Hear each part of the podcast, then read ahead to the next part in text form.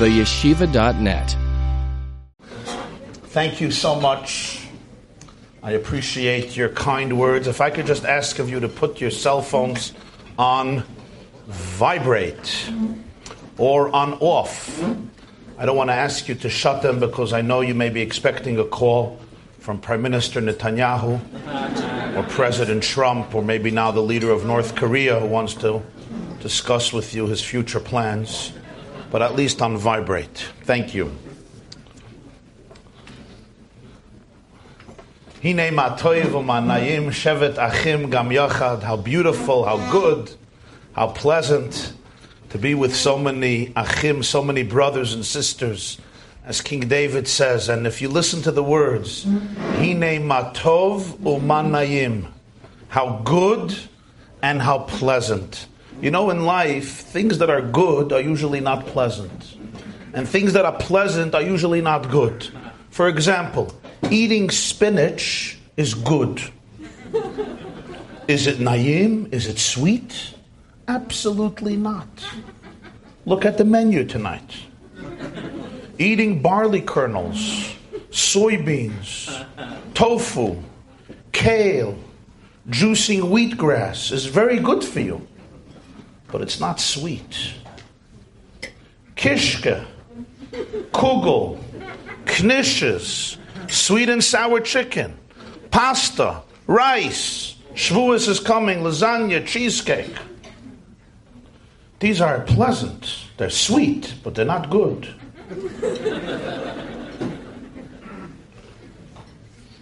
right? Marriage, is it toiv or is it naim?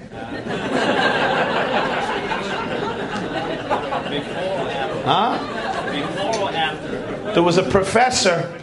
There was a professor who once asked his students, he was an English teacher, and he said, Students, what's the difference in English between an engagement and a battle? And one of the students says, One is before the wedding, one is after the wedding. they once asked a woman, How was marriage? She said, Before I was married, I was incomplete. Now I'm married and I'm finished.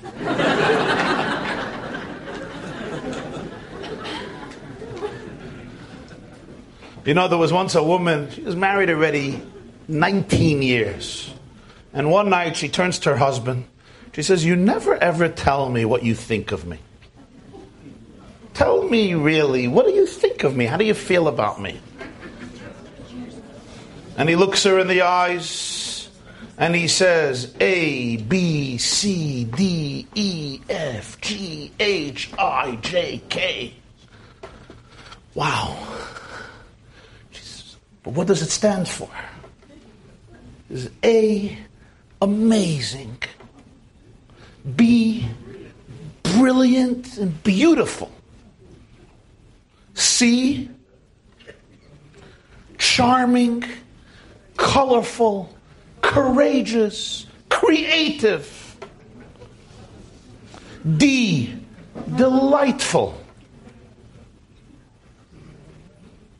E, extraordinary. F, fantastic. And fabulous. Getting better and better. G, great.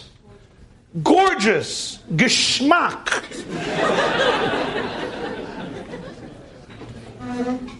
H, honorable and hilarious.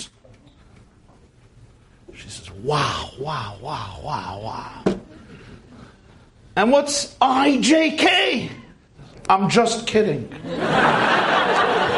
now, now, he has been missing since last Wednesday. There's a search warrant for him all over New York. So if you find a guy and he's saying I, IJK, you'll know who he is.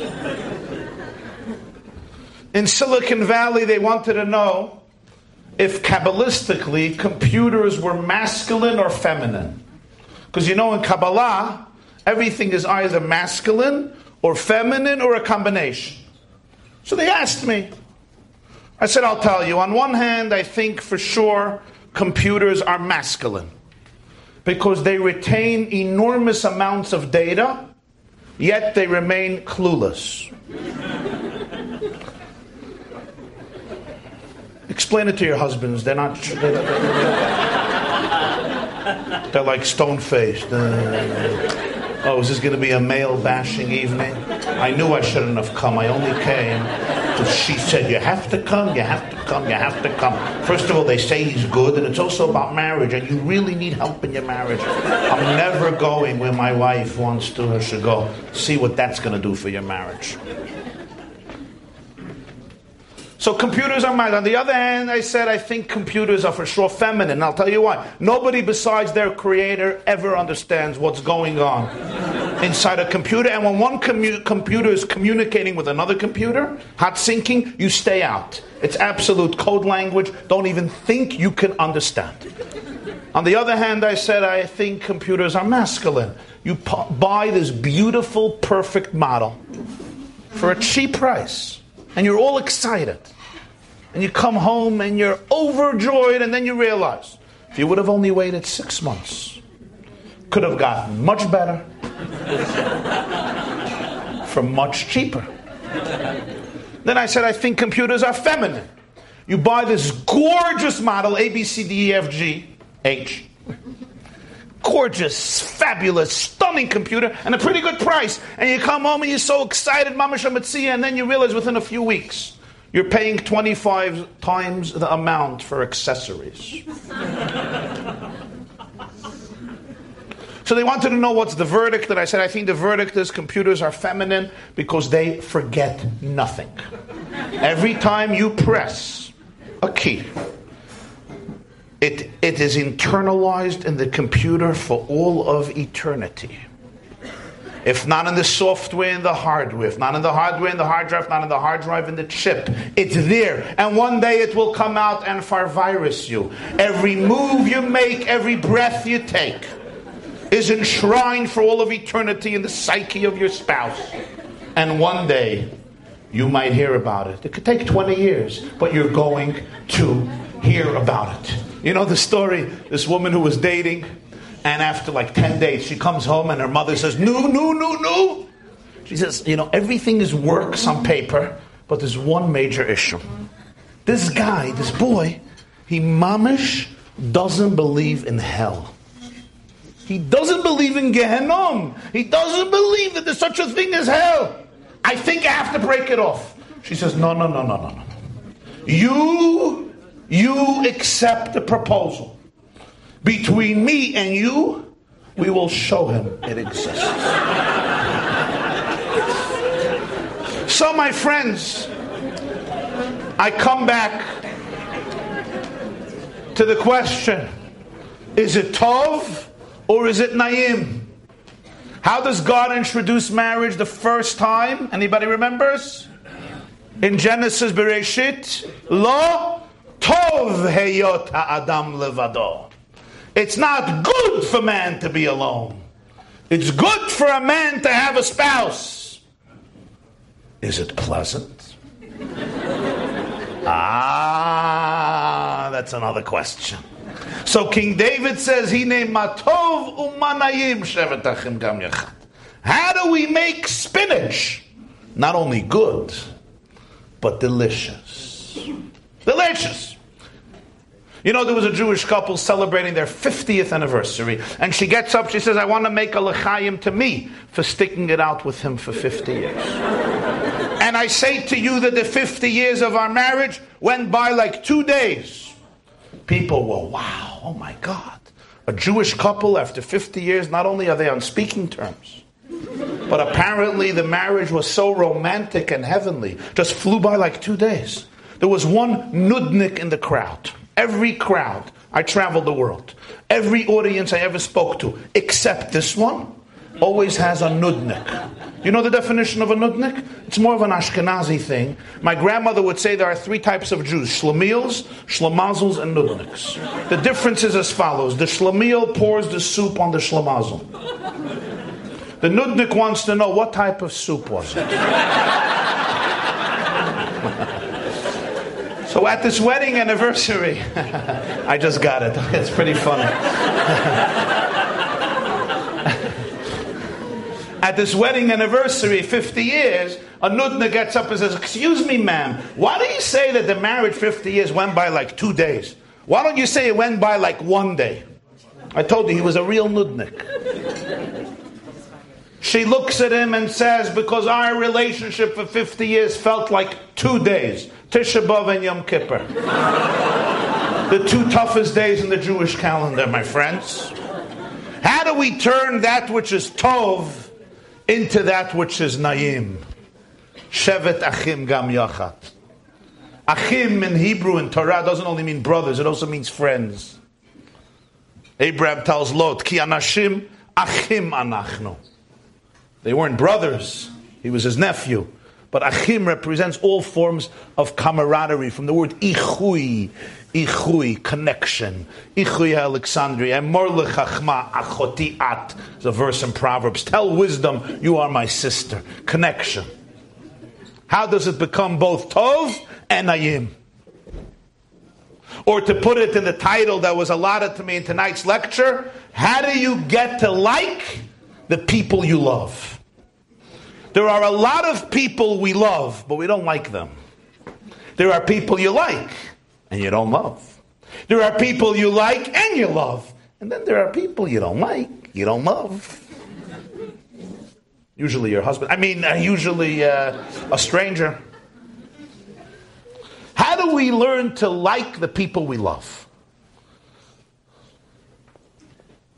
Most people or at least many people, love their parents, love their siblings, love their spouses. But it's not always easy to like. How do I like those I love? So, my dear friends, let's go on a little journey this evening. And I'm going to begin with a story that everybody heard. It's from Talmud Tractate Yevamot, page 62b, Samach Bet where the Talmud says, and it's quoted in almost every speech during this time of the year between Pesach and Shavuos, to the point that when most people hear the story, they shut down emotionally and they eat. and the Talmud says that the students of Rabbi Akiva passed on during the times of Sphira, during the era, the season of Sephirah, which is why it's a time of mourning in the Jewish calendar. And the reason is they behave disrespectfully toward each other. And the famous old question is, how can this be? Rabbi Akiva is the greatest proponent of love in the Talmud. Every Jewish child knows what Rabbi Akiva said on the verse. V'ahavta. read yesterday in every shul at least outside of the Holy Land, and in the Holy Land a week before. Zeklal. No, actually, Kedoshim, read everywhere. Love your fellow like yourself, Rabbi Akiva said. Zeklal Gadol Batorah. Loving another person is not some small mitzvah, it's one of the cardinal principles of Torah. If he taught this to the whole Jewish world, for sure, he taught this to his students.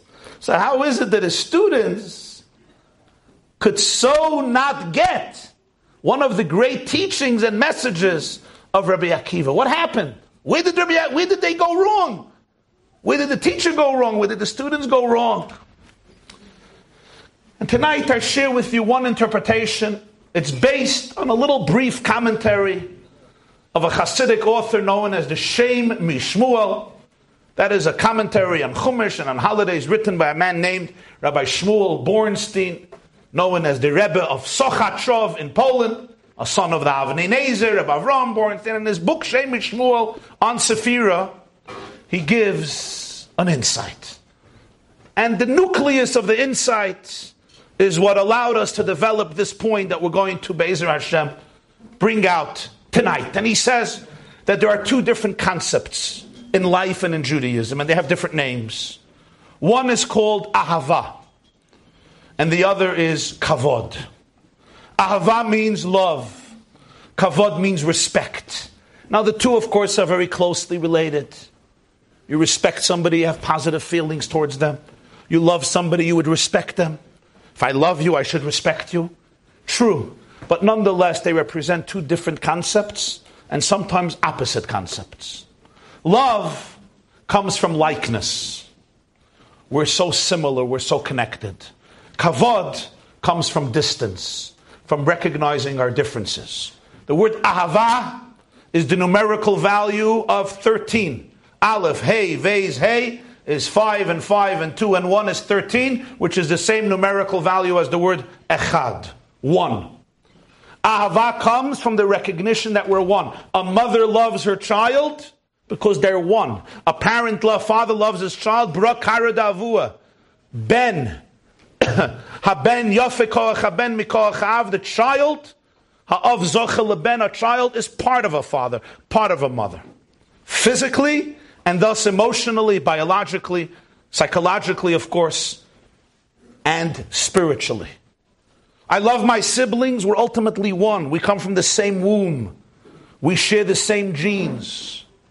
A child loves parents, a parent loves children. Families sometimes could fight very heavily, but there's a certain ahava that is natural, it's innate, it's intrinsic because we share so much in common. Especially for those of you who are lucky to come from the glorious Bukharian community where family was so, so important, something that many Americans often forget. Which is something, even those of us who come to this country and you want to fully integrate, don't lose glorious traditions that have allowed families and communities to survive for thousands of years. Families keeping close together because not you can't easily find a replacement for family the echad, there's a oneness, there's ahava. There's something else called kavod, respect. Respect represents the fact that there's something in you that I see that I actually don't have, and I respect it. It's a quality in you that is different than me. Maybe it's respecting a rebbe, a teacher, a sage, a rabbi, a rebbitzin, an elder person, a great person, a tzaddik. But all forms of respect, even among friends and colleagues and spouses, represents the idea that there's something in you that I have respect for. I don't own it. In fact, it comes from the recognition that there's a distance, there are borders, there are boundaries. What is the difference between ava and kavod when it comes to relationships? When I love you, it's because I feel that you're one with me.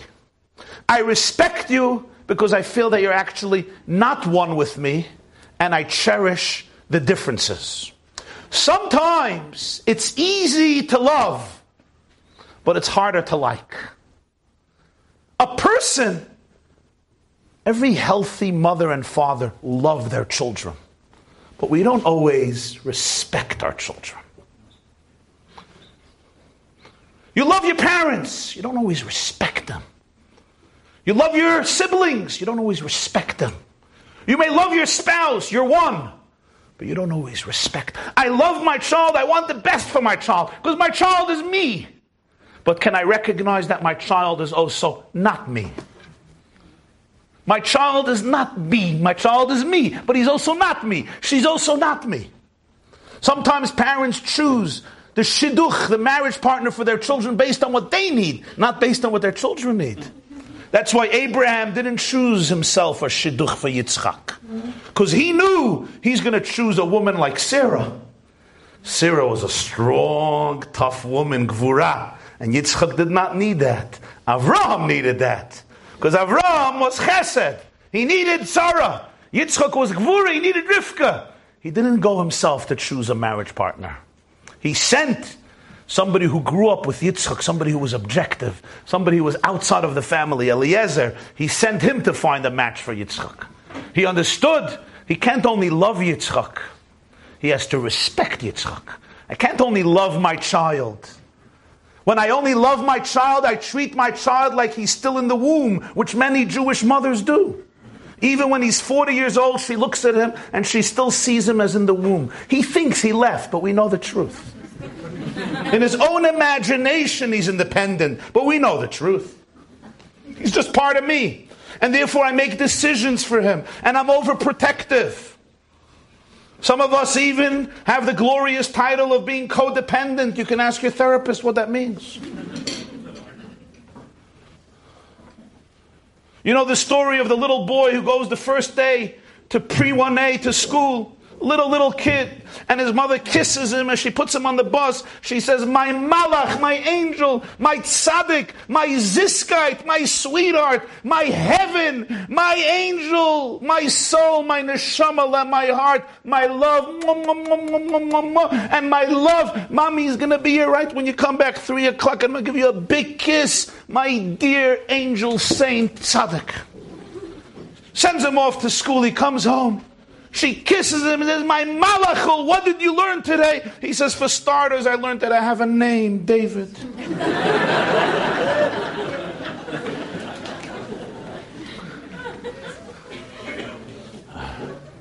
In marriage, we sometimes love our spouse, but can we like our spouse? I could love my spouse because ultimately you're one. You built a family together. You have children together. Where are you going to go? You're going to move to New Zealand?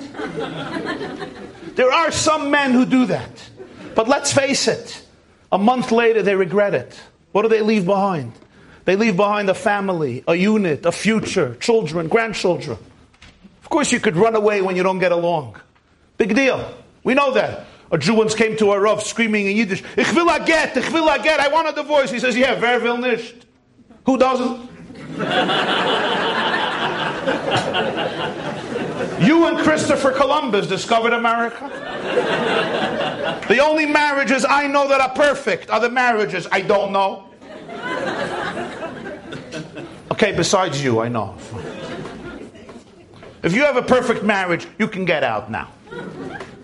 The only relationships I know are perfect. The only families I know are perfect are the families I don't know. There are skeletons in every closet. We're human. We have brokenness. It's part of the human condition.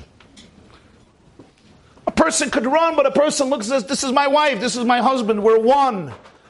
We love each other, we may even die for each other, but that's not what I'm addressing. But do you know how to like your husband? Can you learn how to like your wife? Not only love, but also like. Sometimes like is harder because like comes from respecting the fact that you are not me and that you are entitled to your own personality, your own character, your own disposition, your own idiosyncrasies, your own demeanor, and your own needs, as the Kotzker Rebbe once said in Yiddish, and then I'll translate. Oy ich bin ich, weil du bist du und du bist du, weil ich bin ich, bin ich nicht ich und du bist nicht du. Oy ich bin ich, weil ich bin ich und du bist du, weil du bist du, bin ich ich und du bist du. Anybody knows Yiddish? I'll translate. I'll translate. Hey, hey, hey, it's not recess yet. It's not recess. I'll tell you when you're dismissed. Class is not over. Here goes. If I am I because you are you, and you are you because I am I, then I am not I and you are not you. But if I am I because I am I, and you are you because you are you, then I am I and you are you. And now we can begin to schmooze. The basis of a relationship is not only that we're one, it's also that we're different, and we're supposed to be different.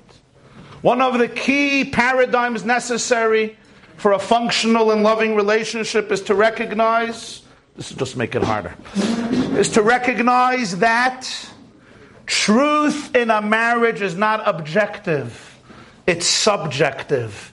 My wife's truth is not my truth, my truth is not my wife's truth. If you can't respect subjective truth in a marriage, there may be love, but there will not be respect meaning individuality, will not be able to be respected. There's a famous psychoanalyst who lives in San Francisco. His name is Shaul Yalom. He's an Israeli Jew living in California for many years, and he has many books on psychology. And in one of them, he tells a story that captures this truth. He says a woman once came to him and shared with him that she had a very difficult relationship with her father. They didn't get along. Her father was petty and demanding, and he was always upset. Nothing was ever good enough. A chronic complainer. You know the person? Whatever you do will find a fault. Anybody ever lived with such a person? You don't have to all raise your hand, but if you did, it's difficult. Oh, and you're never good enough. But it's always but, but, but. You got 100, or why not 110? You know the story? Kid came home with a report card the other day. And uh, so he got A minus and B on this and C on this. And then dancing, he got an A plus. And when the father saw that, he gave him a smack. He says, Why are you smacking me? Dancing? He said, You fail in everything else and you still have the mood to dance?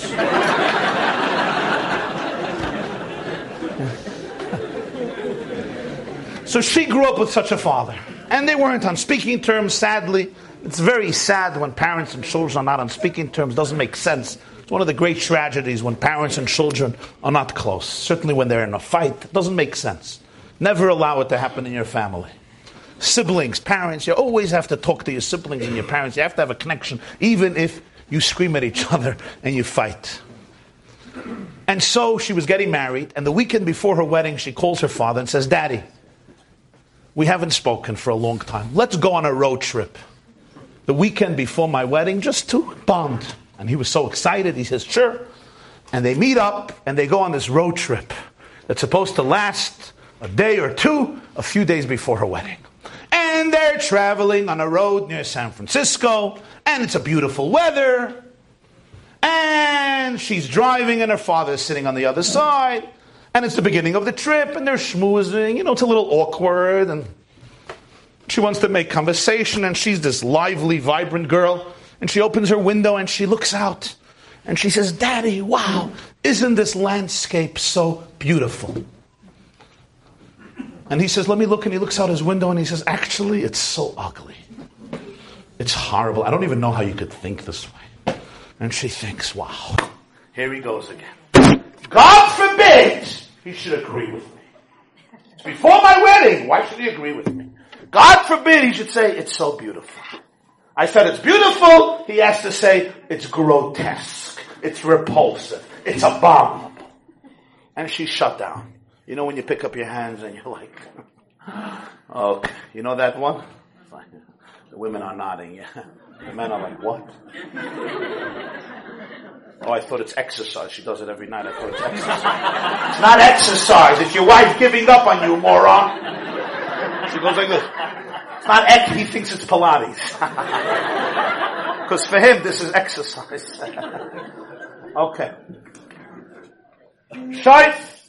She gets so upset and that's it. She's like, Daddy, it's alright. And that's it. The trip is over. She gets married. And they never come back together. 30 years pass.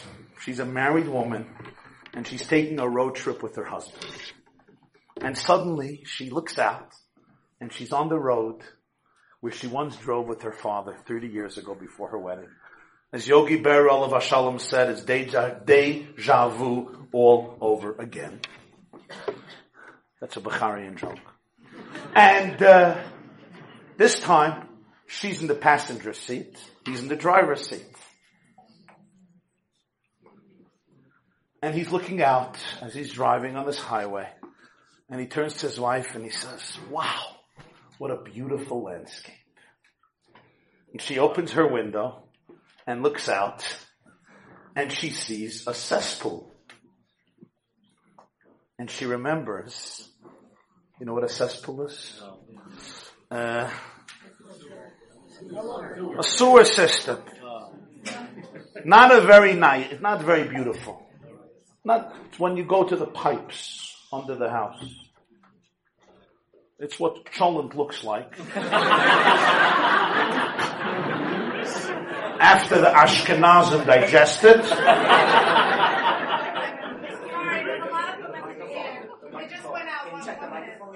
Sure.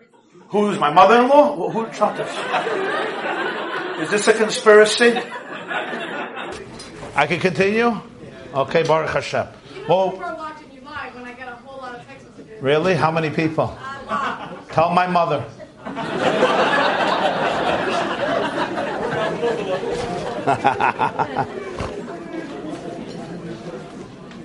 okay, great. I don't think I need therapy this week. That's wonderful. Just tell me the exact amount of people, and if there are any compliments, please do me a favor, okay? Criticism you can keep for yourself. She remembers this is where her father sat, and she realized he wasn't trying to be argumentative. He was actually describing what he sees from his window. From her husband's window, there was a different landscape. And she comes to Professor Yalom with this tremendous guilt of misunderstanding her father, creating a lifelong separation. And I ask you, how often does this happen in marriage? Can you really appreciate the fact that you and your husband or your wife look out of two different windows? And she will never see what you see, and you will never see exactly what she sees. What you need to do is respect that her window may be a different window. Respect and learn that not every disagreement is argumentative. It's not about denigrating you. She has to disagree with me. You know that feeling? He has to disagree with me. She has two windows. And then you learn that a disagreement is actually an opportunity to broaden your perspective. Now, it's easy to preach about this. When it comes to emotions, you lose it. Here you go again. Either you explode or you implode, especially if you suffer from emotional constipation. Which is a good old Jewish trait, especially if you come from Eastern Europe, especially from certain sections of Eastern Europe. We Jews don't like talking, especially men. We have a theory. When you come home at night, your wife looks at you and says, How was your day? We don't like answering that question. Our philosophy is it was hard enough experiencing the day. Now I have to talk about it? I don't want to talk about it. I want to go into a cave, take out my phone, and text.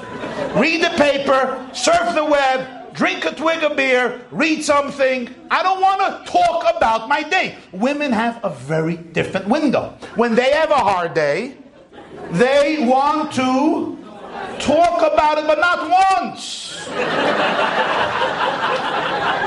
Once is just the preliminary. Once to their sister, a second time to the other sister, third time to a third sister, fourth time to their mother, fifth time to their girlfriend, sixth time to another girlfriend, seventh time to the therapist, eighth time to the yoga instructor, ninth time to the friend they meet at the cafe, tenth time maybe their husband when they finish giggling and crying. After ten times, they're ready to relax. Just the way it is. In fact, in fact, somebody asked me what's the difference between men and women Kabbalistically. I said men are waffles, women are spaghetti. Very deep Kabbalah. Did you ever eat a waffle? Waffles, every waffle is self contained. It has four walls around it. When you pour the maple syrup into the waffle, you make sure it doesn't go over the wall and stays within the square of the waffle. That's men. Women are spaghetti. There's no one piece of spaghetti. Every strand of pasta is intertwined and interconnected with hundreds of other pieces of pasta. Our brain is compartmentalized in hundreds of filing cabinets.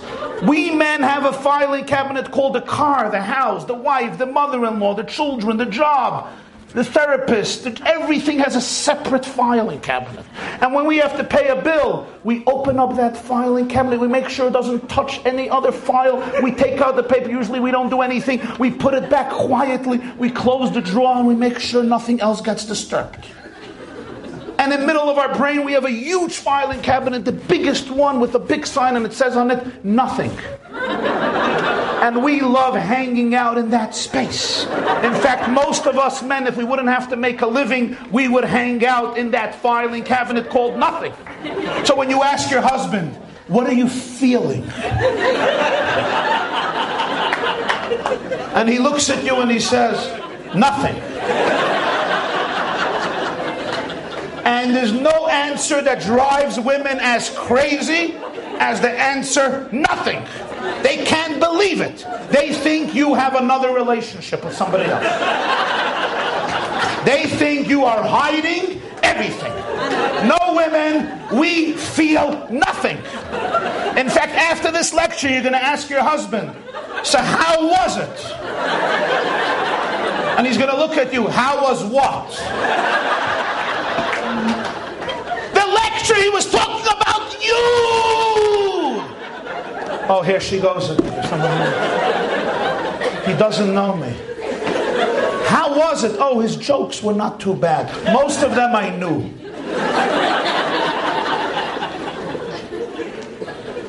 By a woman, there's no nothing. Her brain is like the World Wide Web.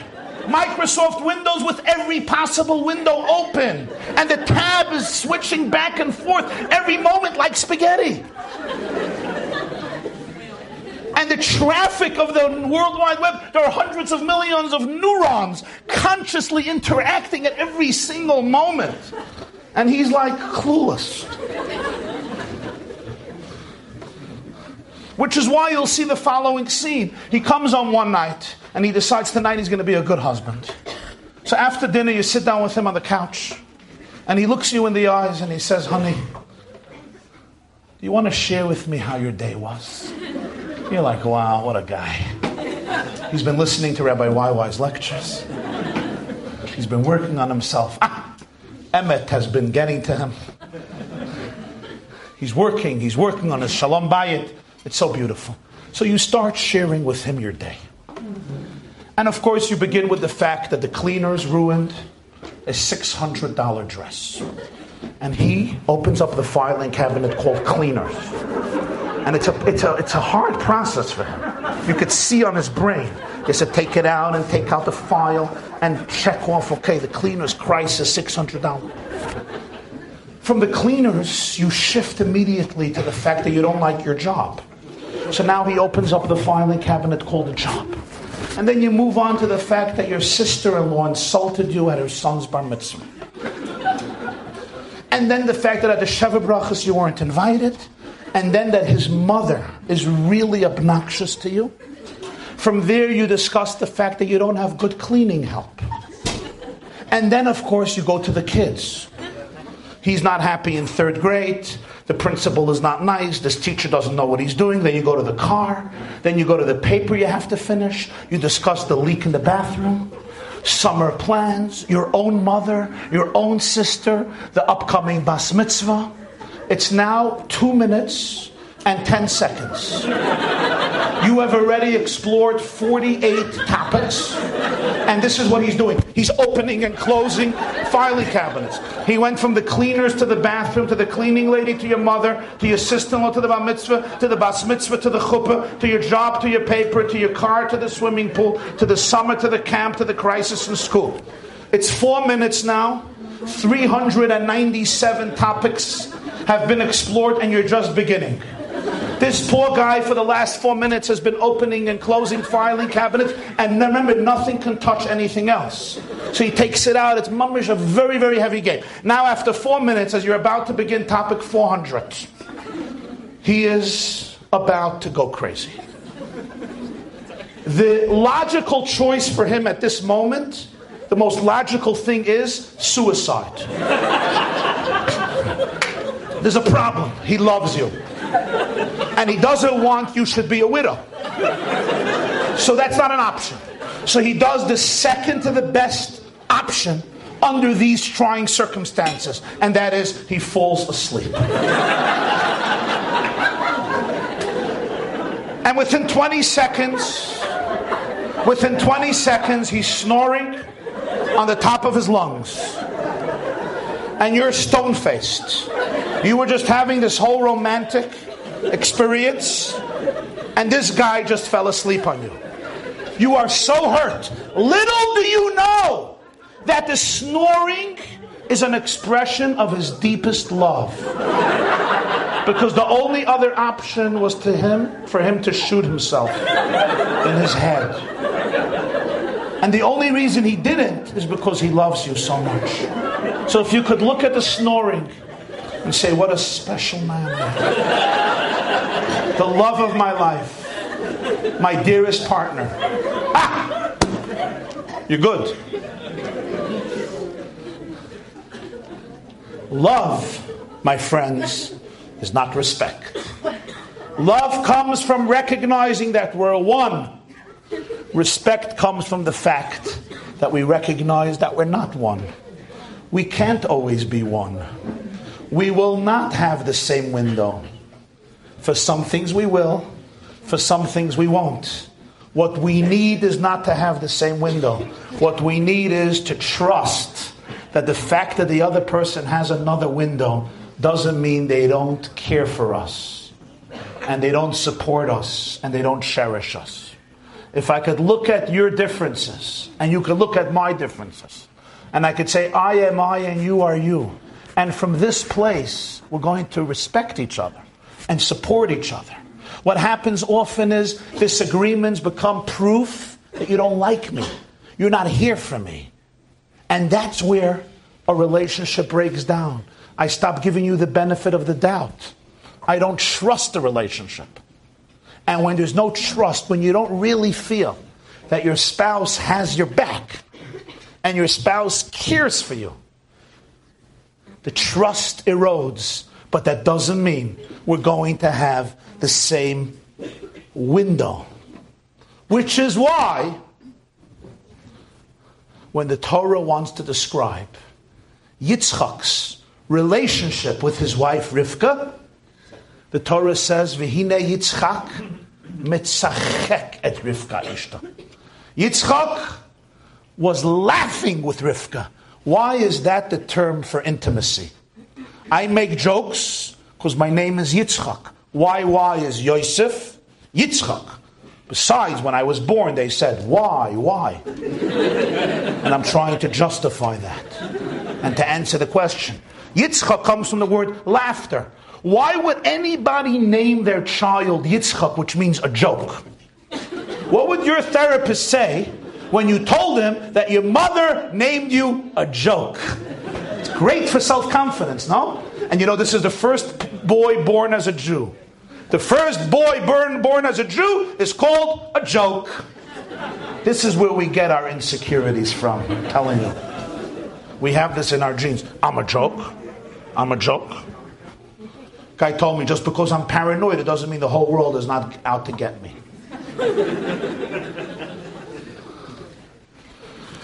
My dear friends, what makes people laugh? If anybody knows? What makes people laugh? The answer is an unexpected punchline. That's why somebody told me when I started to speak, he said, a joke you can only repeat once a year. Because if you repeat the same joke and people remember it, they're not going to laugh. He told me a joke once a year, a story once in two years, a Dvar Torah twice in the same sermon. that joke is over. It's always the unexpected punchline. A good comedian will take you to unexpected places. And when you think you got it, he'll suddenly make a curve. And he'll throw you a curveball which will create compounded laughter. All laughter comes from the unexpected, the unusual. A good sense of humor means you know how to look at things in a twisted, unique, unconventional way. Somehow you bring out the humor of every situation. Yitzchak's greatest skill and the greatest skill of the Jewish people is they know how to create jokes. Meaning, they can do the unexpected. What is expected? It's expected that humans are selfish. That's expected. It's called survival of the fittest. It's expected that if you're married to a spouse, you fight. In America, 50% divorces. You know why? Why not? if I'd be married to your husband, what would I do? you get divorced. Sometimes you get along, sometimes you don't. 50% yeah, 50% not. The uniqueness of the Jew is he or she understands the purpose of life is to create an unexpected punchline. Not to follow the expected, to follow the unexpected, to surprise yourself, to shock yourself, to allow your soul to surprise your mind. Which means all of us will have emotions that will take us away from our spouse. Yitzchak's power was mitzachek. He was different than Rivka. They weren't the same, they were opposites. She was extroverted, he was introverted. They had opposite windows. She loved Yaakov, he loved Esav. They disagreed about so many things, but they never stopped laughing. And when you never stop laughing, you can surprise yourself. You can surprise yourself by saying, We're different. What do you do with being different? You could do one of two things. You can start killing each other, or you could start laughing with each other. And that makes the difference between a beautiful marriage and a very challenging marriage. So now, my friends, come back to the students of Rabbi Akiva. Rabbi Akiva taught that the basis of Judaism is Love your fellow like yourself. Love. His students, lo nahagu kavod. They had a challenge with respect. They loved each other so much, they couldn't appreciate the fact that they're different and they have to respect each other. We see it with the Jewish people constantly. We love each other, but we don't always respect each other. I was once at a conference about anti Semitism. And they asked me at the conference, a Jew raises his hand and says, Rabbi Jacobson, what's the difference between Jews and anti Semites? I said, What do you mean? He says, They both don't like Jews. Anti Semites don't like Jews and Jews don't like Jews. What's the difference? Good question, no? So I said, Ah, my dear friends, I'll explain to you. It's very deep. The anti Semite, we're talking about a civil anti Semite, right? They say that Churchill said an anti Semite is somebody who hates Jews more than necessary. But let's say somebody who doesn't hate them more than necessary, only as much as necessary. A civil anti Semite, the normal one. Go have a conversation with him as I have and say, ah, my dear anti Semite, my civil anti Semite, what do you think about the Jewish people? They cause so many problems. ISIS is Israel's fault. 9 11, Israel's fault. The oil spill in the Gulf of Mexico, Israel's fault. Global warming, Israel's fault the problems in Gaza, in Egypt, in Syria, in Iran, in Pakistan, in India, in Afghanistan, in Sudan, in the Congo. Israel's fault. Of course. The Jews, the Jews. But my dear anti Semite, your cardiologist is Harry Goldberg. He's a Jew. Hey, he's different the best cardiologist in America. But your accountant is Mr. Klein. He's an honest Jew. But your neurologist is Finkelstein, most brilliant neurologist in the world. But your lawyer is Schwartz. He's been with I've been with him for 50 years. Your barber is Mr. Heber. the best conversationalist in the world. Some of my best friends are Jewish. What do you think of the Jewish people? Vermin. Horrible nation. Horrible people. These individual Jews, oh, they're very special. Now come to any Jew in the world. Hello, shalom aleichem, aleichem shalom. What's your opinion of the Jewish people?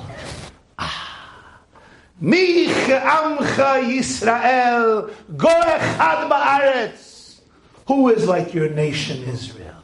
I love the Jewish people. Ani ohevet ayudim. Wow. Now tell me, what's your opinion on your neighbor? I'm mamzer. What's your opinion on your other neighbor? A low life, despicable. What about your brother in law? Don't get me to talk about it. He'll end up in prison. What about the Gabbai in your shul? Despicable! What about the guy who sits near you in show? I wouldn't trust him with a quarter. This guy is a ganev, a shakrin, a ritzeach, a lowlife, a shtik menuvel, a meshuketz, a sheretz, a pera odom. You can ask your grandmother, she'll explain to you what they are. If you don't know the meaning of all the words nishgefreilich, you could still be Jewish. Something missing, but you could still be Jewish. Then you'll come to him and say, What do you think about the Jewish people? He'll start crying and he says, Ay, ay, ay, ay, ay. I love Jews. So I said that's the difference between anti Semites and Jews. Anti Semites hate Klal Yisrael. But the Reb Yisrael, they like. Jews love Klal Yisrael. Which Jew doesn't love Klal Yisrael? Every speech of any rabbi or any Jew, I always hear, Klal Yisrael! But when it comes to Reb Yisrael, when it comes to the guy near me, oh, it's not so simple. But my dear friends, Klal Yisrael is made up of Reb Yisrael. It's easy to love the Klal, the oneness. It's about the individual. Rabbi Akiva's student loved. His students loved. Respect to something else. Respect comes not from oneness, not from sameness from the appreciation of differences. And that's why when we count the Omer, the Talmud says in Menachah 66, Amar Abaye, mitzvah lemimni yoimi, or mitzvah lemimni shavui. It's a mitzvah to count days, and it's a mitzvah to count weeks. We say today is seven days, which is one week. Today is eight days, which is one week and one day.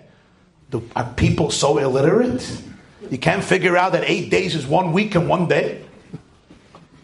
14 days, which is two weeks. Thank you, genius. What's the meaning? The answer is what's the difference between a day and a week? A week is a unit of time. Sunday through Shabbos, seven branches of the menorah, seven midot of the soul, it's one unit. A day is individual. There are two separate counts. There's the count of the weeks of oneness, but there's the count of the individual, which is separate. When Mashiach comes, it says, Kahal Gadol Yashuvu. We will go as one. And it also says, Va'atem Teluktu Le'echad Echad B'nai Yisrael. Each one will be gathered as an individual.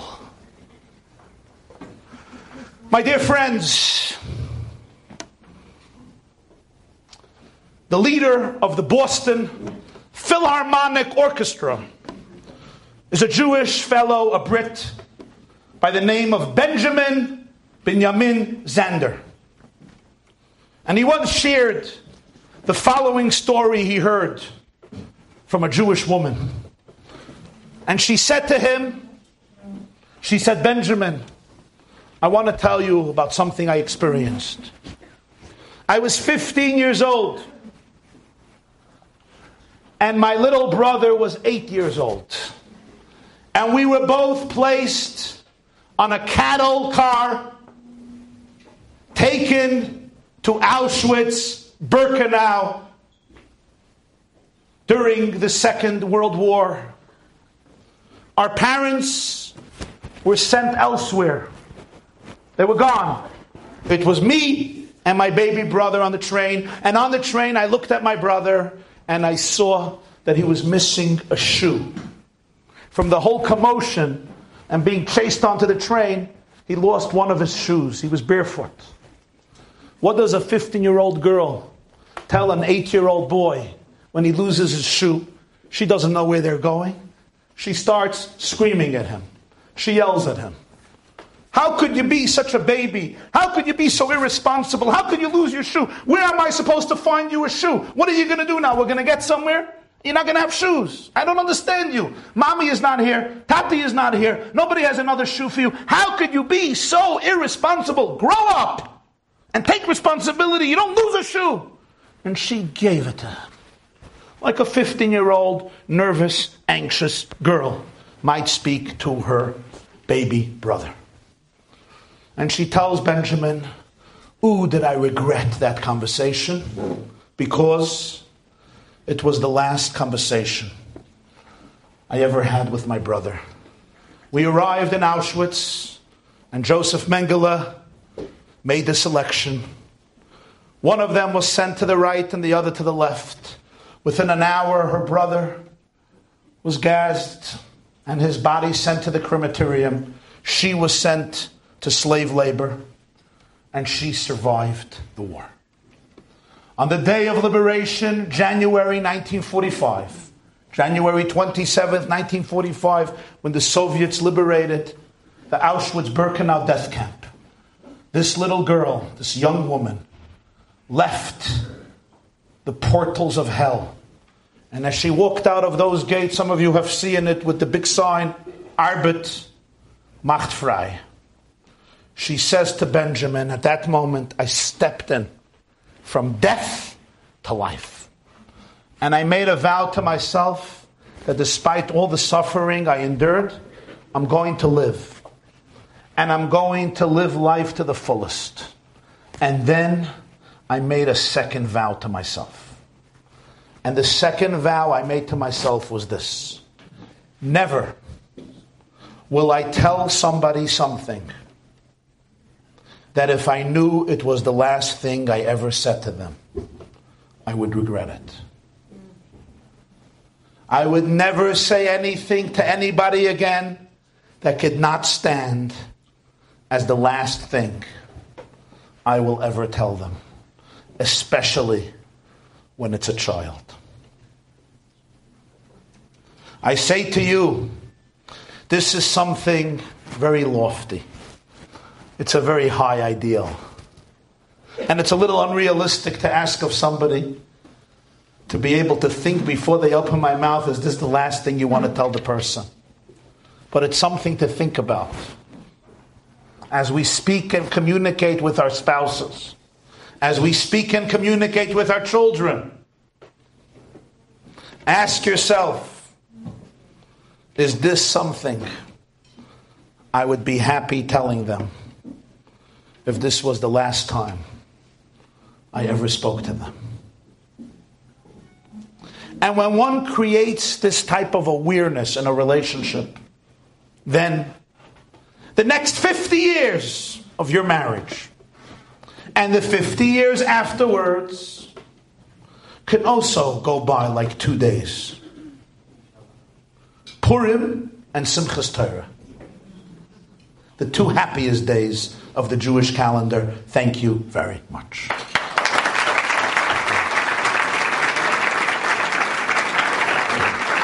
Thank you.